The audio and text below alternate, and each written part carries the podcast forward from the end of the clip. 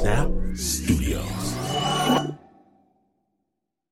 This episode is brought to you by Progressive Insurance. Whether you love true crime or comedy, celebrity interviews or news, you call the shots on what's in your podcast queue, and guess what? Now you can call them on your auto insurance too with the Name Your Price tool from Progressive. It works just the way it sounds. You tell Progressive how much you want to pay for car insurance, and they'll show you coverage options that fit your budget. Get your quote today at progressive.com to join the over 28 million drivers who trust Progressive. Progressive Casualty Insurance Company and affiliates, price and coverage match limited by state law.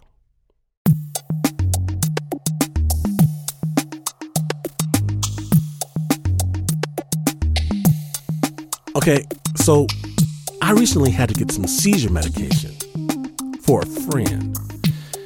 And crazily, this medication isn't covered by insurance. In fact, the only place this particular type of medicine can be purchased is at a cannabis shop. But luckily, Mary Jane is legal here in California. So I go to the marijuana store. It's well lit, clean, nice, except there's a long line. It feels kind of like waiting at a pharmacy, but the opposite. Because most people seem happy. Folk talk to one another, and when I look around, it's such a cross section men, women, old, young, every race, people in suits, people in flip flops, the beautiful people, the wretched. And there's more than one Snap fan in the line. Hey, are you the guy from that show? And this, of course, makes me smile because the arenas that different people from vastly different walks of life can converse and show love to each other over our shared humanity the venues where that actually happens are increasingly few and far between. And who knew that one of those places was in line at the Pot Club? Well, today on Snap Judgment, from WNYC Studios, we proudly present Love Lessons. Amazing stories where real people with real issues reach over that imaginary barrier. My name is Glynn Washington. And yeah, seeing how I'd gone all that way for my friend's medicine, I may have purchased a little something for myself. Because you're listening. Snap Judgment. Snap Judgment.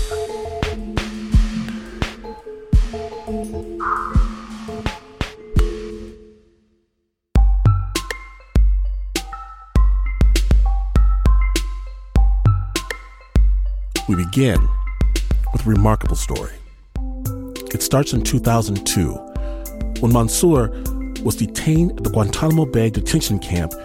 He was only 19 years old, and Mansour had never been in love.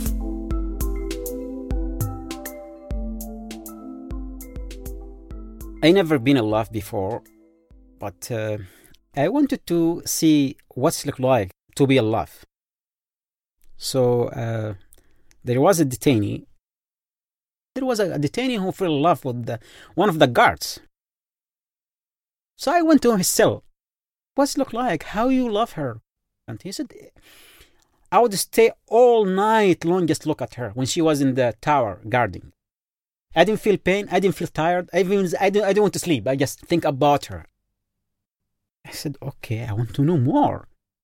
She is a guard. You're a detainee. She considers you as your enemy. It's like, uh, do you think uh, love uh, play by our rules? Love is love. From our friends at the CBC show Love Me, this story is to my heart.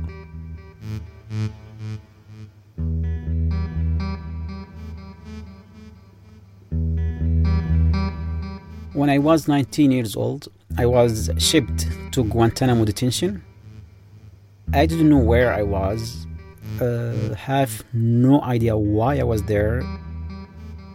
Imagine your life, you, you know nothing, nothing. You ask, what I have done? They said, we don't know. Our job is just to interrogate you and to ask you questions. They told me you are you are an Egyptian. You are, uh, your name is Adel, and uh, you are a general. I tried to prove to them I am not. My name is Mansour Daifi. I'm a son of a woman. My mother, actually, I love her a lot, and she loves me, of course.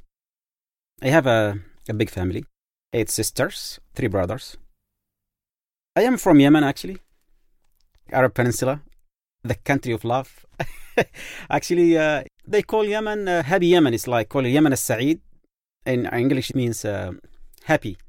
It's not now, but will be, inshallah. When I was brought to Guantanamo, it was very hard and difficult being in isolation. You can't talk to anyone, you can't hear anyone, you can't, you can, I couldn't see anyone there. It's just a steel box, two meters wide cell, no window, only the window f- through the door where, where the guard can see you. We have hole on the ground as a bathroom. We have very bright light. They control everything, sleep, uh, air, and it was really, really loud. Like there's a huge fan, like a helicopter, in front of the door, running 24 hours. God, like you can't sleep, you can't do anything. You can even hear yourself. It is like it's a hell, actually. It's like someone used a drill inside your head.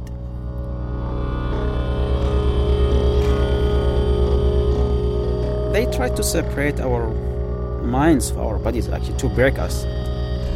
Sometimes I used to just put toilet paper in my ears to try to sleep.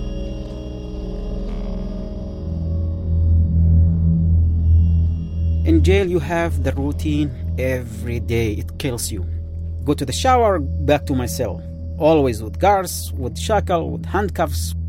We were not allowed to talk. We were not allowed to stand. We were not allowed even to look at the guards. And uh, I started uh, uh, protest in our block, and I started talk, talk loudly. And uh, every time they come to beat me, and kick my uh, beat my uh, head against the ground. I was bleeding and over, over and over again.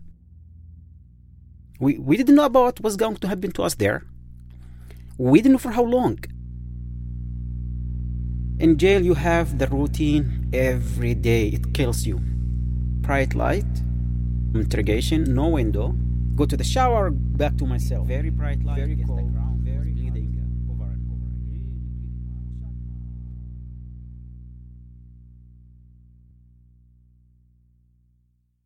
After years, we were moved to a, a communal camp.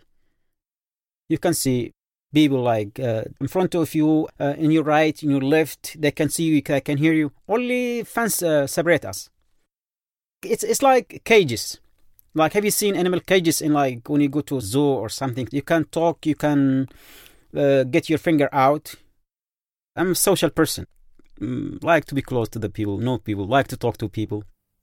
So imagine you have like almost uh, 780 detainee and uh, 48 nationality. You have teachers, you have doctors, you have divers, you have pilots, you have engineers, you have soldiers, you have all kind of people. Imagine it is a society actually. So we learn from each other. We started teaching each other uh, classes. we gathered around each of us in his cell and we start our class like i remember we have a journalist from al jazeera. He gave us a good uh, course about journalism how it works and make an interview and so on. We have people from mafia too. They will teach you how to steal a car to steal a bank it's something you learn from their experience. But the hardest class was cooking class. In Guantanamo, we had very little food and it wasn't well prepared. So the detainee started, he was a chef before he got to jail, and he used to start, okay, I'm going to, to teach you how to cook. And okay, now we are going to the market, we're going to buy onion, to buy that, and to buy spices. Okay. Uh, of course, the food wasn't real, but we would pretend that it was there. We have to live like in our, our own world that we created there please cut the prepare the onion please heat the oven they said that like okay now imagine you get burned it's not like why i would get burned it's a part of your cooking you must get burned oh no no no that was like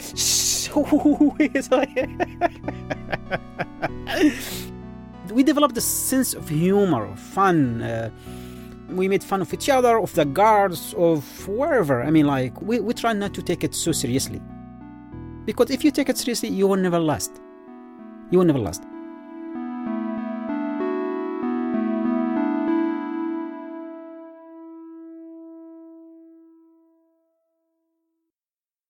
Most of us were young, so uh, many single detainees started showering those who were married with questions.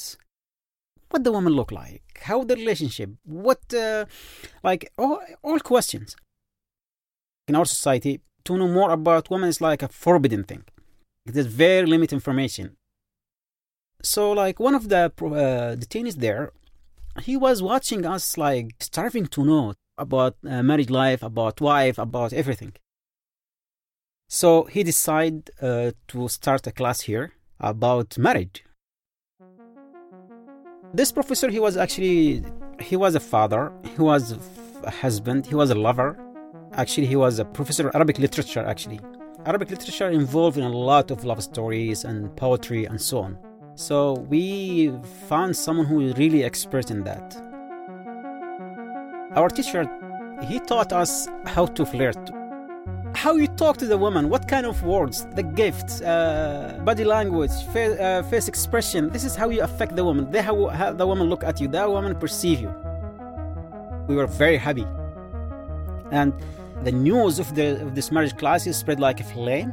And some detainees they're like so excited, like because their idea about woman is the bed. It's like the, the intercourse with the woman. Like imagine you didn't have sex in your life, and this is your first question.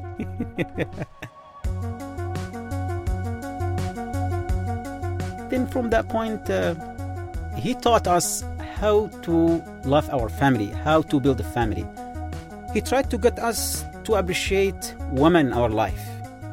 He said, I want to ask you questions. Imagine this life, there is no such thing called woman. There is no mother, there is no sister, there is no girlfriend, nothing. It's just men, all men. We couldn't imagine life like that.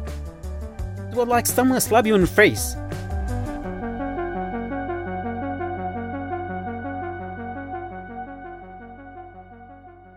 some of the married people who attend our class, some of them said, "We we are very sorry how we treated our women. Really, I'm sorry how we lived." And they started like think we are going to be different now. One day, when I was writing letters to my sisters, one of the teenies came to me and said, Mansour, if you were married and you have wife, and you want to write to them, to tell them how much you love them, how much you miss them, to uh, keep uh, love alive, what are you going to write? I said, okay, give me time. I never been in love before, and uh, I never have a wife. But uh, something came to my head, to my heart. Like in Arabic, we have some kind of very good phrase, just like uh, to my, my heart. Like, I love you. You are my heart beating. And I started like putting in words. I imagine like beautiful wife. Uh, I, can tell you, I can give you any details. So stop here. so I wrote a letter at the first time. He loved it so much. He sent it to his wife. Then the word spread that I'm writing uh, letters for my brothers, and more detainees came to me. Can you write me this letter? to the love of my life. I miss you. I miss everything. They have feelings, but they can't put them in words. I miss your kisses. I miss your dogs. I miss your anger. And people like my writing. It wasn't that good, but uh, to my uh, age, to my uh, level of education, it seems it seems good. I miss those mornings when you used to throw water on my face to wake me up. And they get very good feedback, and like you can see, there is warmth in those letters. Sometimes I ask my brothers to throw water on my face for the sake of remembering you. I love to wake up remembering you.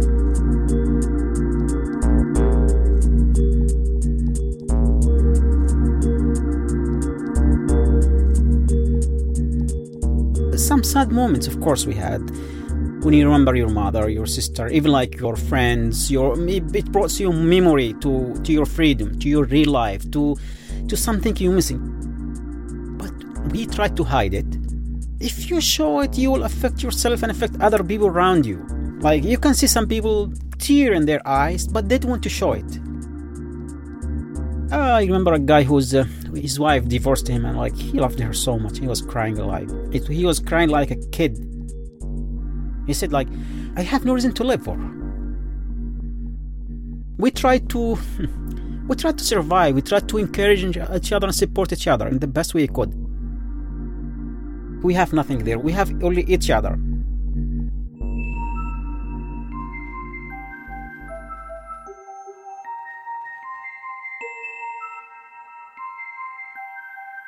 You're listening to Snap Judgment, and today we're bringing you a very special story from our friends in Canada at the amazing program Love Me. The Love Lessons episode continues right after this break. Stay tuned.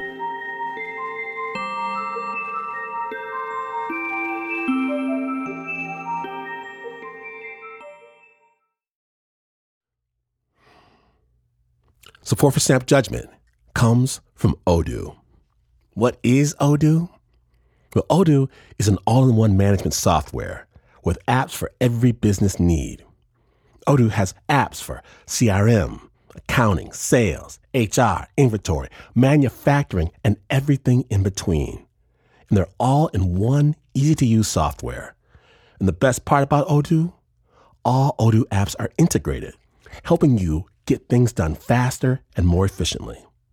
So when you think about business, think Odoo. To learn more, visit odoo.com slash snap. That's O-D-O-O dot com slash snap. Welcome back to Snap Judgment, the Love Lessons episode. We return now to Guantanamo Prison, where Mansour has been incarcerated for several years. One day I was looking at the ground of the, the fence. Then I saw a little uh, lizard. I never saw iguana in my life. I never even heard it, it exists. They are very friendly, very social. Uh, uh, especially when like you touch her uh, head, like she will bend down, or touch under the neck, like yeah, the sensitive uh, places. Uh, give her a name. Its name is uh, Princess. So I just called her, come here, come here. She was like, come running to me. I liked her so much. Really. I used to feed her with my hands, apple or uh, banana or dates. It's one of our uh, tradition as Arabs, especially in like in my country in Yemen. If we eat, we must invite everyone around uh, and share our food. We developed a very good relationship with those animals. Birds, we have some birds too. There was snakes. There was uh, we had banana rats too. But then we have cats. They born actually there with us, so we took them, feed them, clean them, uh, shower them, and they look very nice, very clean, smell very nice.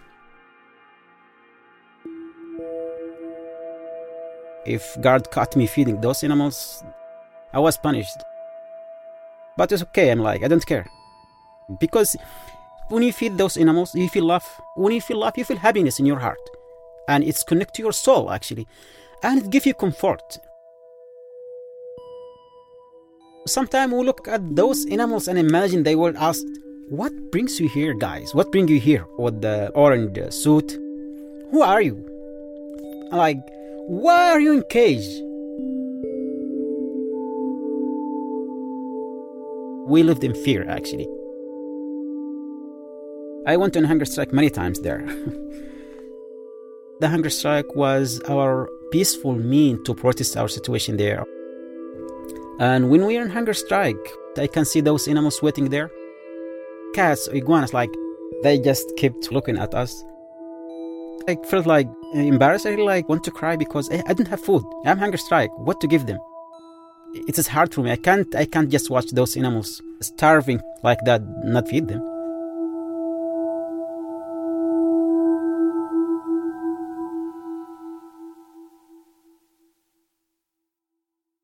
I remember when I started talking to my friend uh, Princess Iguana, a psychologist came to me, woman, and uh, are you okay? They used to ask really crazy questions like, do you want to kill yourself? Are you thinking to kill yourself?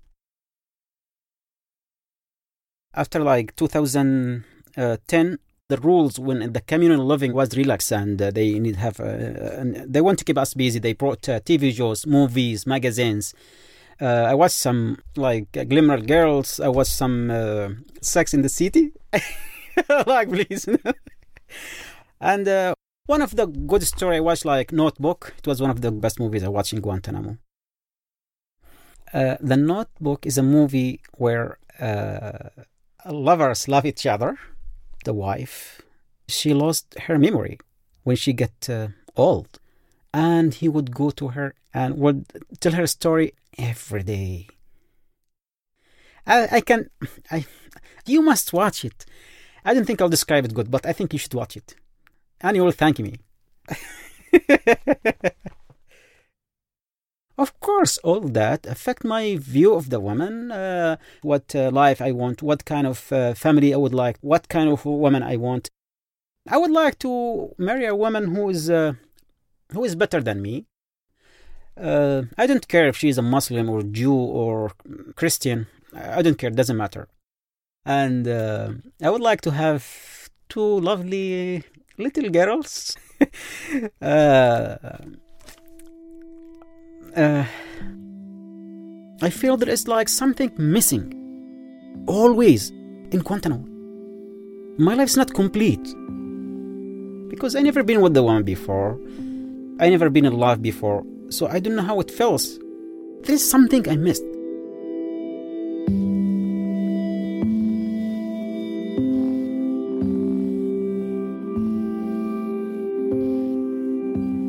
When I was 19 years old, I was shipped to Guantanamo detention. There's like a gap, almost like 15 years there. One day I was looking at my face at the mirror when I was on hunger strike. I saw some gray hair in my face, in my uh, head. I was, I was shocked. 15 years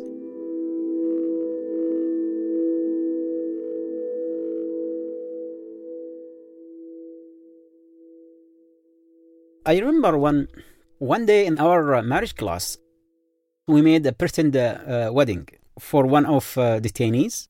Actually, it was a tradi- uh, Yemeni tradition uh, wedding. It was like the end of the class, the big the big day, the wedding day.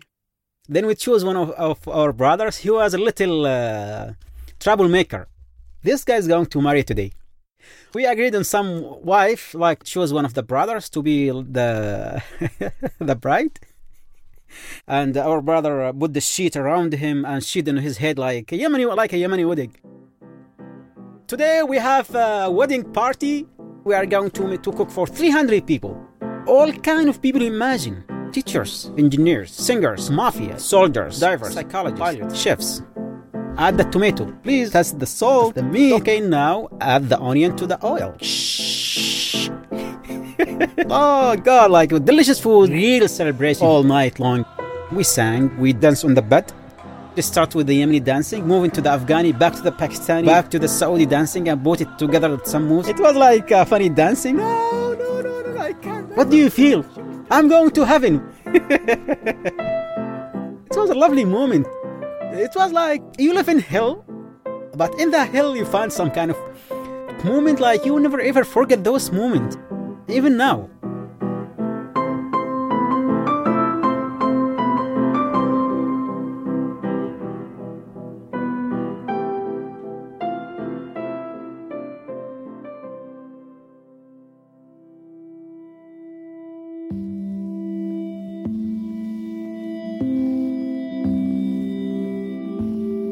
In 2016, uh, I was uh, released. I know I am like over 35 now. I never charged with anything actually. Uh, I remember one of the military board. Uh, he had a meeting with me the last time. He said, Mansour, I want to tell you something. He said, Sorry for holding you that long for without nothing. He said, uh, It's not official, but this is from me. Sorry. When I said goodbye to my brothers and to our animals, it was um, really hard. We have lived years and years for each other. We have shared our life. We saw those animals get born, grown up. Some of them died. Uh, some of them get another kitties, feed them, giving them name, play with them. It was a part of our life. Do you want to tell me it's not just the orange color people see or like the shackles or no, there was a life there. There was a life.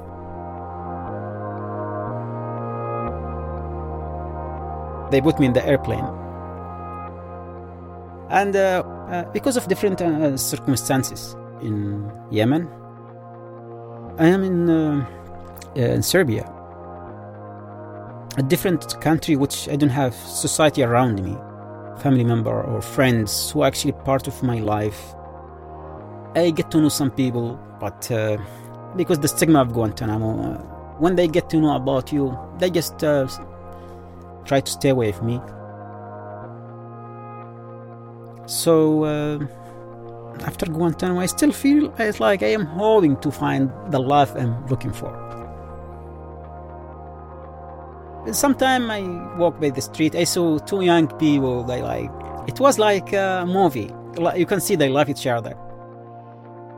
Sometimes I want to be in that feeling. I would like to have the same thing. I would like to love and to be loved. Uh, of course, like I would like to have a beautiful woman, understanding. Uh, I will love her first, more than she loved me, and. Uh, uh Okay, who's she? Hmm, I don't know. I haven't met her yet. If I if I met her, I will I will let you know. I will let you know.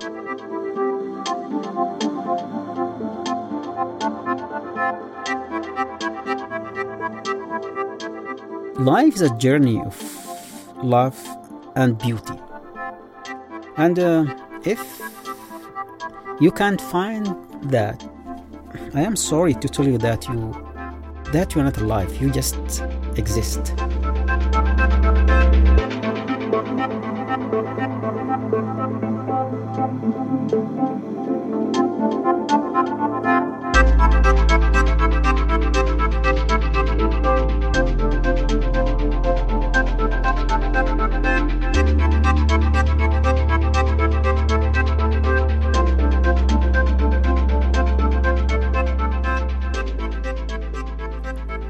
Mansour Adayfi is currently living in Belgrade, Serbia, where the audio you just heard was recorded. Immediately after this interview, Mansour was detained by the Serbian police along with the recording engineer. They were both released later that day, but reporters soon learned that the audio files had been confiscated. Even though Mansour has never been charged with any crime, Serbian authorities have kept him under near constant surveillance Mansour says that government officials have warned him not to talk to the press and have harassed him for doing so previously. Mansour wants his story to be known. When detainees are released from Guantanamo, the U.S. government sometimes resettles them in countries that are not their own. In Mansour's case, the U.S. government made an arrangement with Serbia to take him for a period of two years. He has no papers that will allow him to travel and is not able to work. Mansour has not seen his parents in 17 years. The audio was eventually returned, allowing us to bring you this story. According to one of Mansour's lawyers, Beth Jacob, as of November 26th of this year, his legal status permitting him to live in Serbia will be uncertain. Mansour fears that he will be deported to Yemen, where he'll be put in prison or killed, as such, Mansour and his lawyers are actively looking for another country where he might be allowed to live and build a life for himself. As of the time of this broadcast, they have less than two months to do so. Producers of this story have reached out to the Serbian government for comment and have not heard back. Enormous thanks to Mansour Adayfi for sharing his story. Mansour is currently writing a memoir about his time at Guantanamo. Love is an art and can be taught. We study medical, we study science, we study about almost like everything. But how we ever thought to give courses how to make people love each other? The story is produced and edited by Sarah Geis, Cristal Duhaime, Mira Burt-Wintonick for the CBC podcast Love Me. It was mixed by Cristal Duhaime. Love Me is hosted by Lu Olkowski, and their third season drops November 12th. Be sure to check it out. You can find a link on our website, snapjudgment.org, along with links to some of Mansour's writings. I would like to send my regards to my friends at Animals in Guantanamo and tell them, hey, I haven't forgotten about you.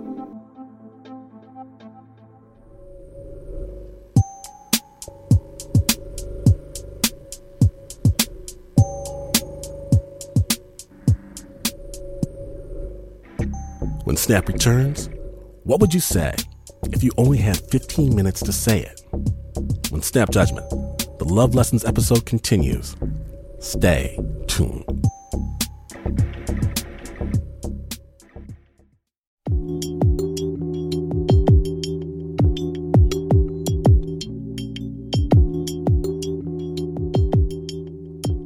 From WNYC Studios and Snap Judgment's underground lair, welcome back the Love Lessons episode. My name is Glynn Washington. Now, what if your whole life was reduced to 15 minute phone calls with the outside world? What would you do? What would you say in those 15 minutes? For our next story, producer Anna Clausen, she sent letters to death row inmates in California, inviting them to call her and chat. The next 15 minutes you are about to hear comes from a series of conversations she had with a death row inmate named Marcus Adams. Snap judgment.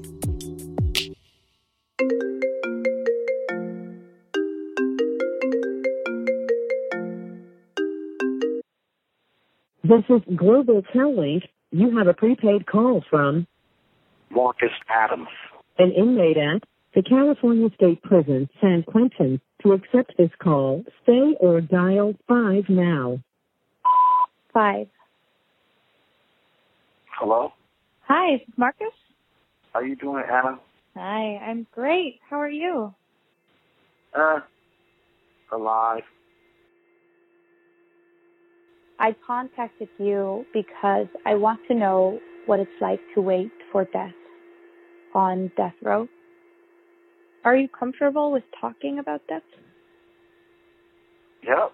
I mean, it doesn't make me nervous or jittery or anxious or upset. I'm surrounded by it. I'm surrounded by death. I'm surrounded by people waiting to die. You're, you're sitting in a cell all day and you're waiting to be told, okay, it's time for us to take you to the chamber and execute you. A lot of people view it as mental torture.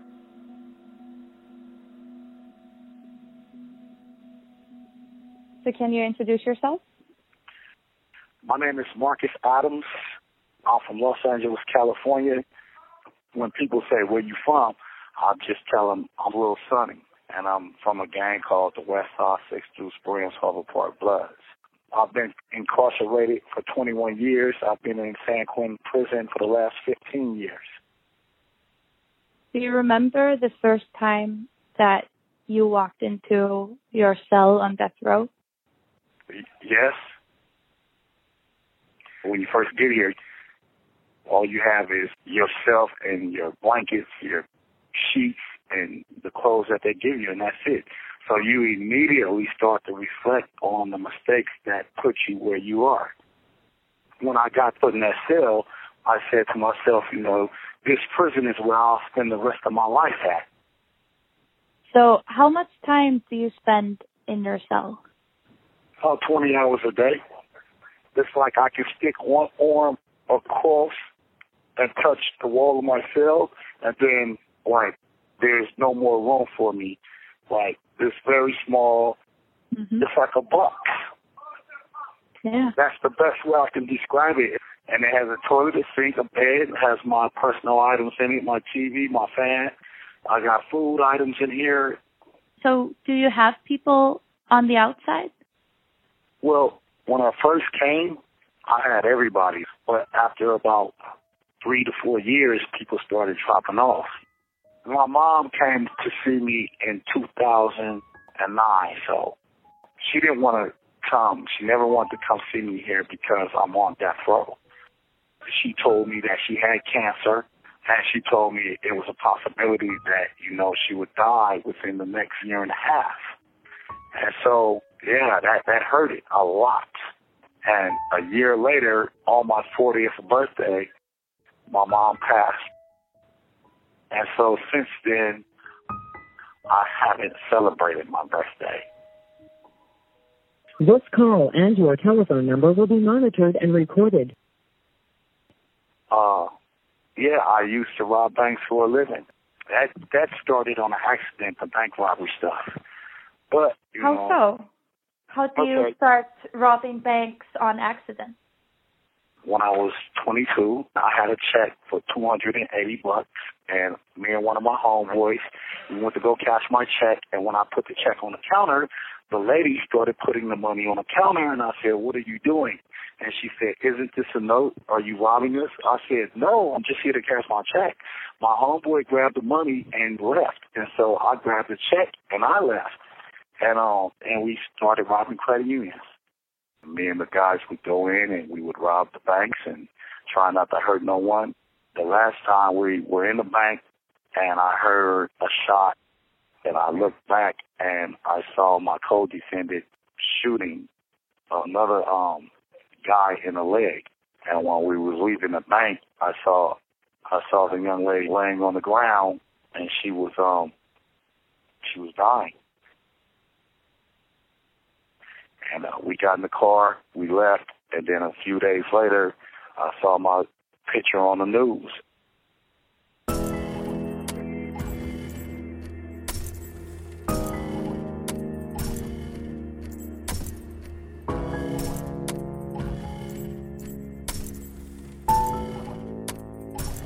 Your life and my life are totally different. You didn't do crime growing up to survive you didn't sell drugs, you didn't steal or rob or have to carry a gun for protection against other gangs. My life consisted of all of that. But at the same time, I'm a human being and I have the freedom of choice. I knew what I was doing was wrong. And so I took the easy way out. And the easy way landed me behind bars. I was caught the same day Princess Diana died, 1997. I escaped from Santa Barbara County Jail, 1998, and we were caught about 45 minutes later. They charged me with escape. They struck me out on the three strikes rule, and they gave me 53 years in life in prison. And mm-hmm. even though I did not kill anyone or shoot anyone, during the bank robbery because of the California felony murder rule, I was also charged with murder and attempted murder. I received 200 years, and then 19, what was it, 99, I was charged with uh, three counts of murder, and So that was an old alleged crime that caught up with you? yes, they were from the same gang who actually murdered my brother. Even if I was to get my case overturned and I was to get off of death row, I would still have double life for life without parole. I'm still going to die in jail no matter what. So California hasn't executed anyone since 2006, but executions are expected to resume next year. Does it in any way feel like death is getting closer? Yep, sometimes. See, to you, it seems a long time because you're out there on the streets. But in prison, time goes by super fast. You know, 21 years was a long time ago. But for me, it seems like yesterday.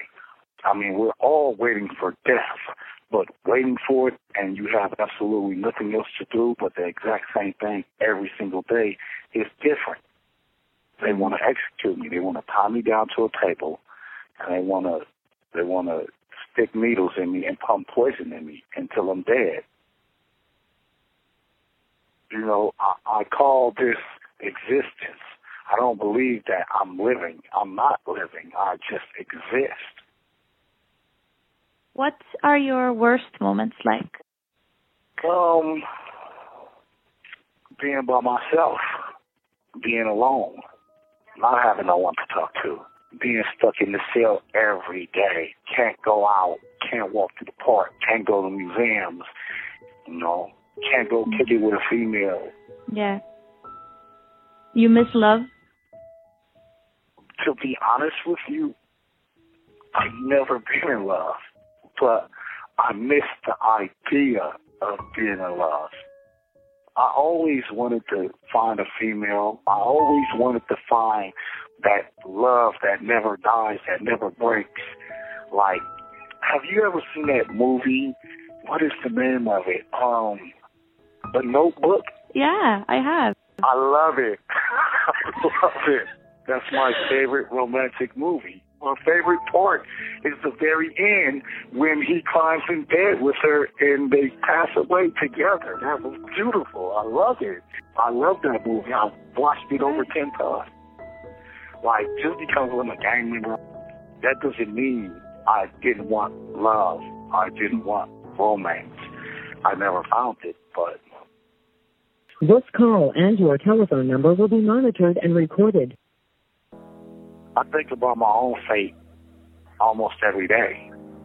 I Think about the future every day, the past, what I did to get here. I think about the victims. I think about will I die in the execution chamber? Will I die of, you know, old age? Will I die of natural causes?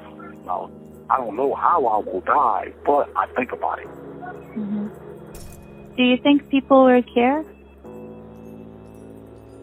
Um, I think that my family care. I think that old friends care, but it's not really a concern to them because it's not happening at this very moment. So I think the victims, um, their families, you know, yeah. Do you think they're waiting for you to die? Well, the individual that died in the bank, her husband, um, personally told me in my last trial that he would be here for the execution to watch me die.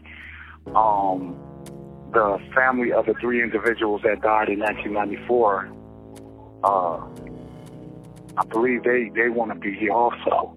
So if that day comes when I'm tied to a table and executed, you know, if they want to come and watch, if that gives them some type of peace, so be it. So where do you think you will go? Heaven or hell? I'm going to heaven. Yeah? Yeah, Why? because I'm not a bad person. I've never really been a bad person. I've made some bad mistakes. Some big mistakes. yeah, some big mistakes. Right.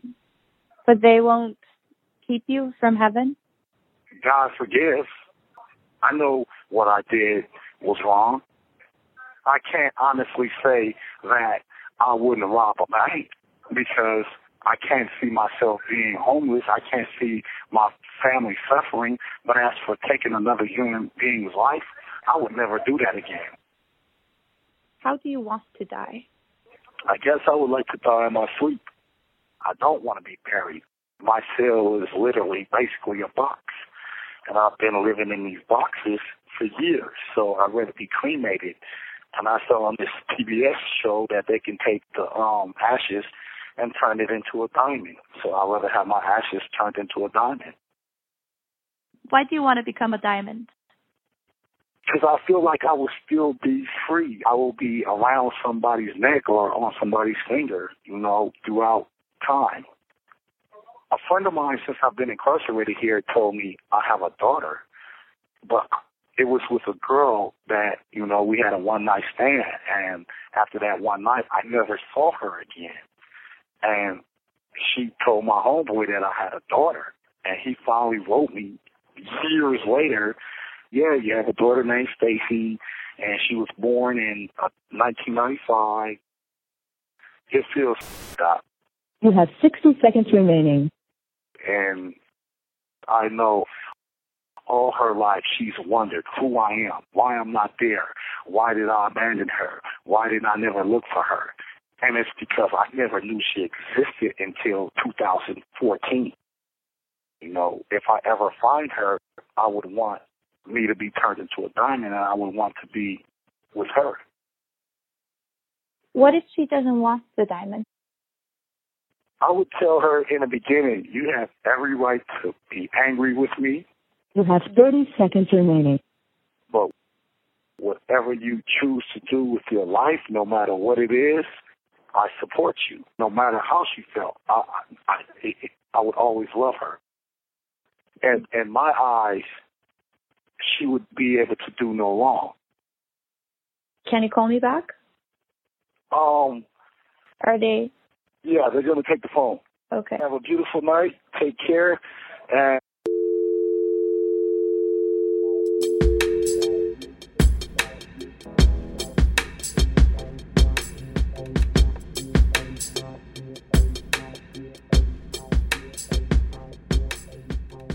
That story is produced by Anna Clausen. Anna is still in contact with Marcus, and she says he has still not found his daughter and is waiting to find his execution day.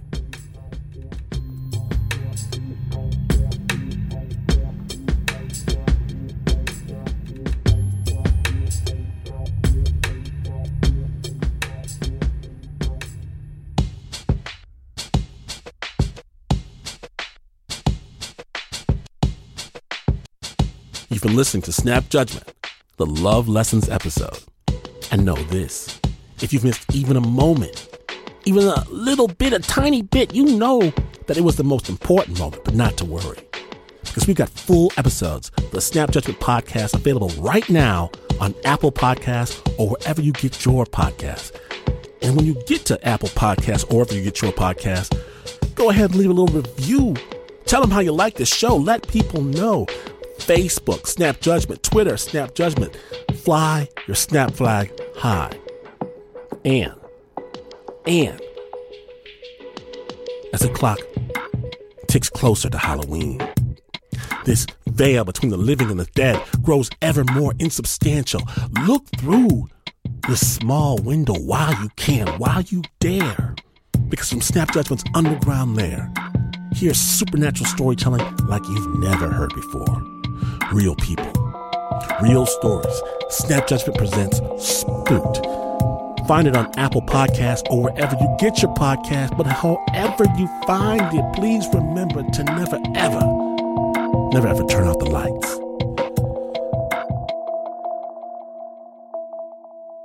Snap was brought to you by the team that loves everybody. Know that you are loved, especially by this guy, the Uber producer, Mr. Mark Ristich. Pat Mesiti Miller loves you too.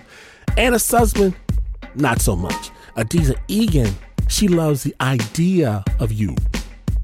When Zagoria likes grapes, Nancy Lopez sees greatness. Liz Mack, she never despairs. Leon Morimoto, never. Shannon Shealy, ever. Elijah Smith is clever.